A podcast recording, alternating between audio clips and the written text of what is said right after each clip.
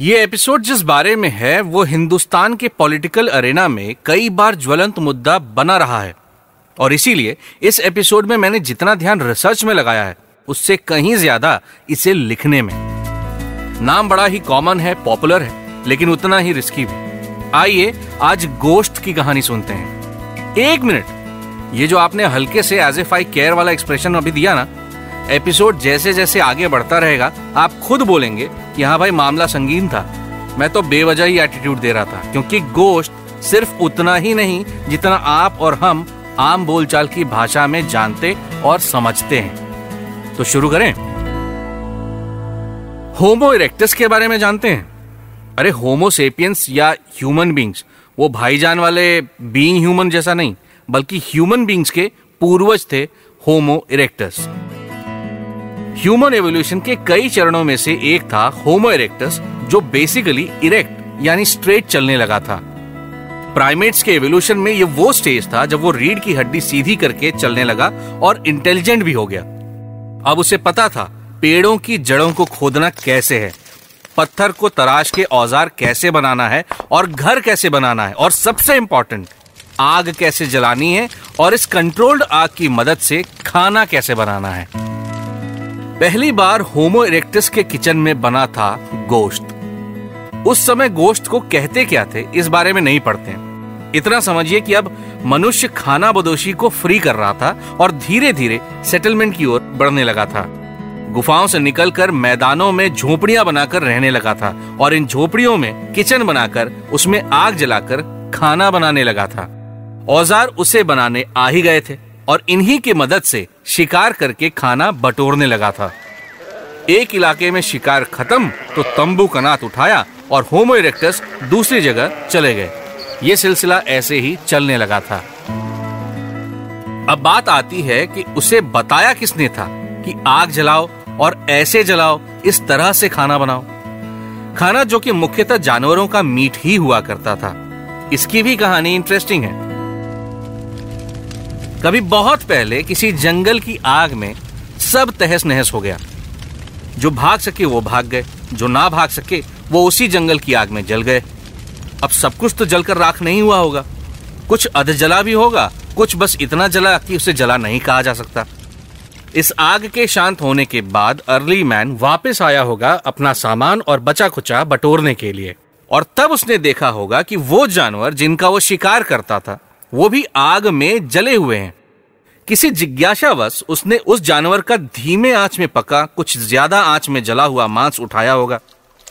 फिर रियलाइज़ किया होगा कि कच्चे मांस की अपेक्षा ये वाला मांस बेहतर है।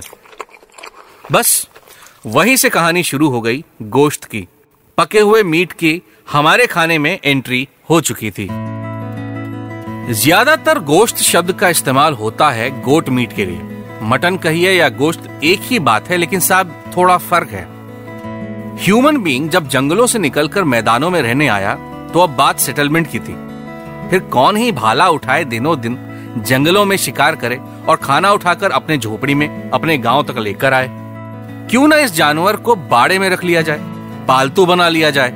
फिर जब मन करा कशी की, और अपनों के बीच कम रिस्क लिए मस्त जीवन बिताया जाए।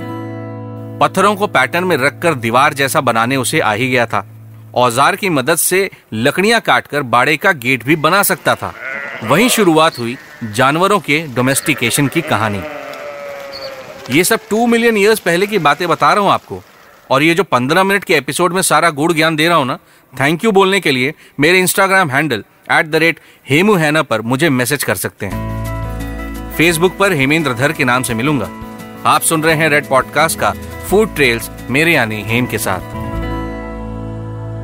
एक एडिबल फ़ूड आइटम है बीफ अगर आपने ये शब्द नहीं सुना है तो या तो आप हार्डकोर वेजिटेरियन हैं, या फिर पॉलिटिकली अनअवेयर बीफ बेसिकली उस मीट को कहते हैं, उस फ्लैश को कहते हैं, जो या तो गाय से मिलता है या फिर भैंस से। आपकी सुविधा के लिए फिर से बता दूँ काउ मीट या बफलो मीट बीफ की कैटेगरी में आता है। हिंदुस्तान में फॉर रिलीजियस रीजन गौ मांस पर कई जगह रोक लगी हुई है। इनफैक्ट कई जगह पर यह बैन भी है। लेकिन बफलो मीट खाया भी जाता है और काफ़ी पॉपुलर भी है। बीफ भी गोश्त ही है।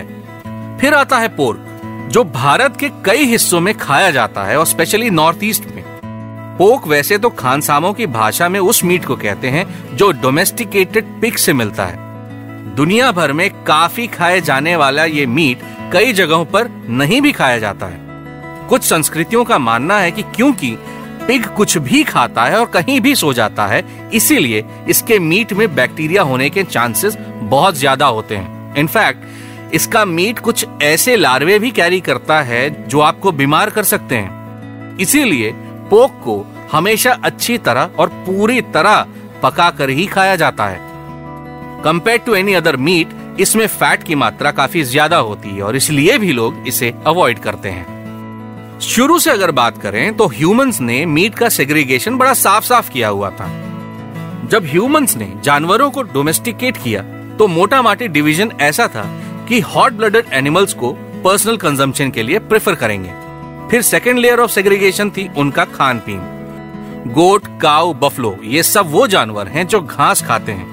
इसीलिए इनका meat compare to any other animal जो एनिमल खाते हैं, उनसे ज़्यादा मुलायम और क्वालिटी वाइज डिफरेंट है। हर्बीवोरस क्वालिटी वाइज डिफरेंट है। मोटा माटी ऐसे समझिए। हर्बीवरस यस कार्निवरस नो ये सामान्य सेग्रीगेशन है। समय समय पर इन जानवरों की लिस्ट में नाम जोड़ते चले गए और मिटते भी गए। जैसे, एक जमाने में डियर भी खाया जाता था। फिर वो इंडेंजर्ड स्पीशीज की लिस्ट में आ गया और फिर इस लिस्ट से बाहर हो गया। हॉर्स मीट यानी कि घोड़े का मीट कई जगह पर खाया जाता है और कई जगह पर बैन है। फॉर एग्ज़ाम्पल जहाँ यूएस का पड़ोसी मेक्सिको इसे खाता है, वहीं यूएस में खुद ये बैंड है for some food standard reason China Mongolia Russia Canada Brazil Kazakhstan Kyrgyzstan और ऑस्ट्रेलिया में भी बहुत पॉपुलर है घोड़े का मांस। ऑस्ट्रेलिया में खाए जाने वाले मीट में पॉपुलर मीट है कंगारू का, जो कि वहाँ का नेशनल एनिमल भी है। वहाँ कंगारुओं की बढ़ती तादाद के कारण गवर्नमेंट ने इसे कंट्रोल करने का तरीका निकाला। उनके मीट की टेस्टिंग के बाद उसे ह्यूमन कंजम्पशन के लिए ओके का टैग देकर। और ये सही है या गलत, इस बारे में नहीं पढ़ते बट ये बेसिक है। इसी तरह से फ़ूड चेन ओरिजिनली भी बैलेंस होती रही है। एक कंगारू को रहने दें तो चार पैरों पर चलने वाले जानवरों की अभी तक हमने बात की। फिर आती है पोल्ट्री। आप सुन रहे हैं रेड पॉडकास्ट का फ़ूड ट्रेल्स मेरे यानी हेम के साथ, और आज हम बात कर रहे हैं गोश्त की, मीट की। कड़ी को आगे बढ़ाते हुए आपको अब पोल्ट्री के बारे में बता दूँ। बेसिकली जब अंडे और मीट के लिए बर्ड्स को डोमेस्टिकेट किया गया तो ये टर्म आया। लैटिन वर्ड पुलस से। पुलस से आया पोल्ट्री जिसमें बर्ड्स को उनके मीट, उनके फेदर और उनके एग्स के लिए कमर्शियली पाला जाने लगा। मुख्य रूप से मुर्गियाँ बतखें और बटेर इस कैटेगरी में आए और फिर बाद में कुछ और नाम, जैसे कि पिजिन टर्की और गूज भी। हिंदुस्तान, मिडिल ईस्ट और साउथ ईस्ट एशिया में सबसे ज़्यादा खाए जाने वाला पोल्ट्री वाला मीट आता है मुर्गियों से, डक से और बटेर से। चाइना, वियतनाम, कंबोडिया, इंडोनेशिया जैसे इलाकों में बतख बेहद पसंद की जाती है। वेस्ट में लोग टर्की ज़्यादा प्रेफर करते हैं और नीचे साउथ ऑफ़ ग्लोब ऑस्ट्रेलिया में ईमू और ऑस्ट्रिच ऑस्ट्रिच के अंडे की अपनी एक फॉलोइंग है। एक पूरा बड़ा अडल्ट ह्यूमन ऑस्ट्रिच के अंडे पर खड़ा हो सकता है और वो फूटेगा नहीं। इंसानों से ऊँची ये बर्ड्स अपने फेदर के लिए और अपने स्किन के लिए बड़े पॉपुलर हैं। ऑस्ट्रिच लेदर की जैकेट गूगल करिए, हिंदुस्तान के एक बड़े भगोड़े की फ़ोटो सामने आ जाएगी। फिर उस ऑस्ट्रिच लेदर की जैकेट का दाम भी गूगल कर लीजिएगा। भगोड़ा कौन है उसके बारे में बात नहीं करेंगे तो ही बेहतर होगा। नहीं? चलिए, वापस हिंदुस्तान की तरफ़ आते हैं और आपको यहाँ पसंद किए जाने वाले बर्ड मीट के बारे में बताता हूँ। मुख्य रूप से चिकन, फिर तीतर और फिर बटेर, जिसे आप फ्रैंकलिन और कुएल भी कहते हैं। बचपन में वो पहली सुनी थी ना? तीतर के दो आगे तीतर तीतर के दो पीछे तीतर, बोलो कितने तीतर? बिल्कुल उसी तीतर की बात हो रही है। तीतर बटेर के मुकाबले थोड़े बड़े होते हैं। यूजली बर्ड मीट के नाम पर हिंदुस्तानी चिकन प्रेफर करते हैं और कुछ स्वाद के शौकीन बस यहीं तक खुद को सीमित नहीं रखते। कमर्शियली फार्म किए गए पोल्ट्री में ब्रॉयलर एक प्रजाति है, जो कि व्हाइट इन कलर होती है। चिकन के शौकीन उसे खाते तो हैं, लेकिन एक लेवल अप मानते हैं हमारे हिंदुस्तान की देसी मुर्गे को, जो कि ओरिजिनली जंगलों में पाया जाता था और जब डोमेस्टिकेट किया गया, तब भी बस्तियों के आसपास रखा गया, कभी बाँध के नहीं, जिस वजह से उनकी डाइट नेचुरल रही और natural diet uncontrolled by man but controlled by nature की वजह से इसकी ग्रोथ और इसकी मीट की क्वालिटी में फ़र्क है। So much to the level कि देसी मुर्गे को पकाने में वक्त भी ज़्यादा लगता है। इसके फाइबर थोड़े सख्त होते हैं, लेकिन टेस्टफुल भी। ये आसानी से दुकानों पर मिलता नहीं है, और इसीलिए महँगा है। और क्योंकि ये महँगा है तो ये शौकिया चीज़ हो गई। फ़िल्मों में जो सुबह सुबह मुर्गा बांक देता है ना एक्चुअली वही देसी मुर्गा है। मध्य प्रदेश में पाए जाने वाली प्रजाति कड़कनाथ कुछ साल पहले अचानक से लाइमलाइट में आई और जब एम एस धोनी का नाम इस मुर्गे से जुड़ा तो ये नाम फिर से उछला। देखने में एकदम काला, मीट भी काला, पंख भी काले, हड्डियाँ भी काली और यहाँ तक की आँखें भी। 2018 में गवर्नमेंट ऑफ़ इंडिया ने कड़कनाथ को जीआई टैग यानी कि जियोग्राफिकल इंडिकेशन टैग दे दिया। तब से कड़कनाथ रोज पॉपुलर होता जा रहा है।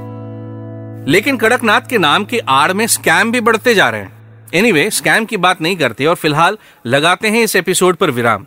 सी फ़ूड के बारे में अगले एपिसोड में होगी बात। एपिसोड से जुड़ा कोई फीडबैक आप मुझे देना चाहें तो मेरे Instagram handle at the rate Hemu हैना पर डीएम करके दे सकते हैं। मिलते हैं जल्द। ख्याल रखिएगा। आप सुन रहे थे रेड पॉडकास्ट का फ़ूड ट्रेल्स मेरे यानी हेम के साथ। खाते रहो बनाते रहो और खिलाते रहो।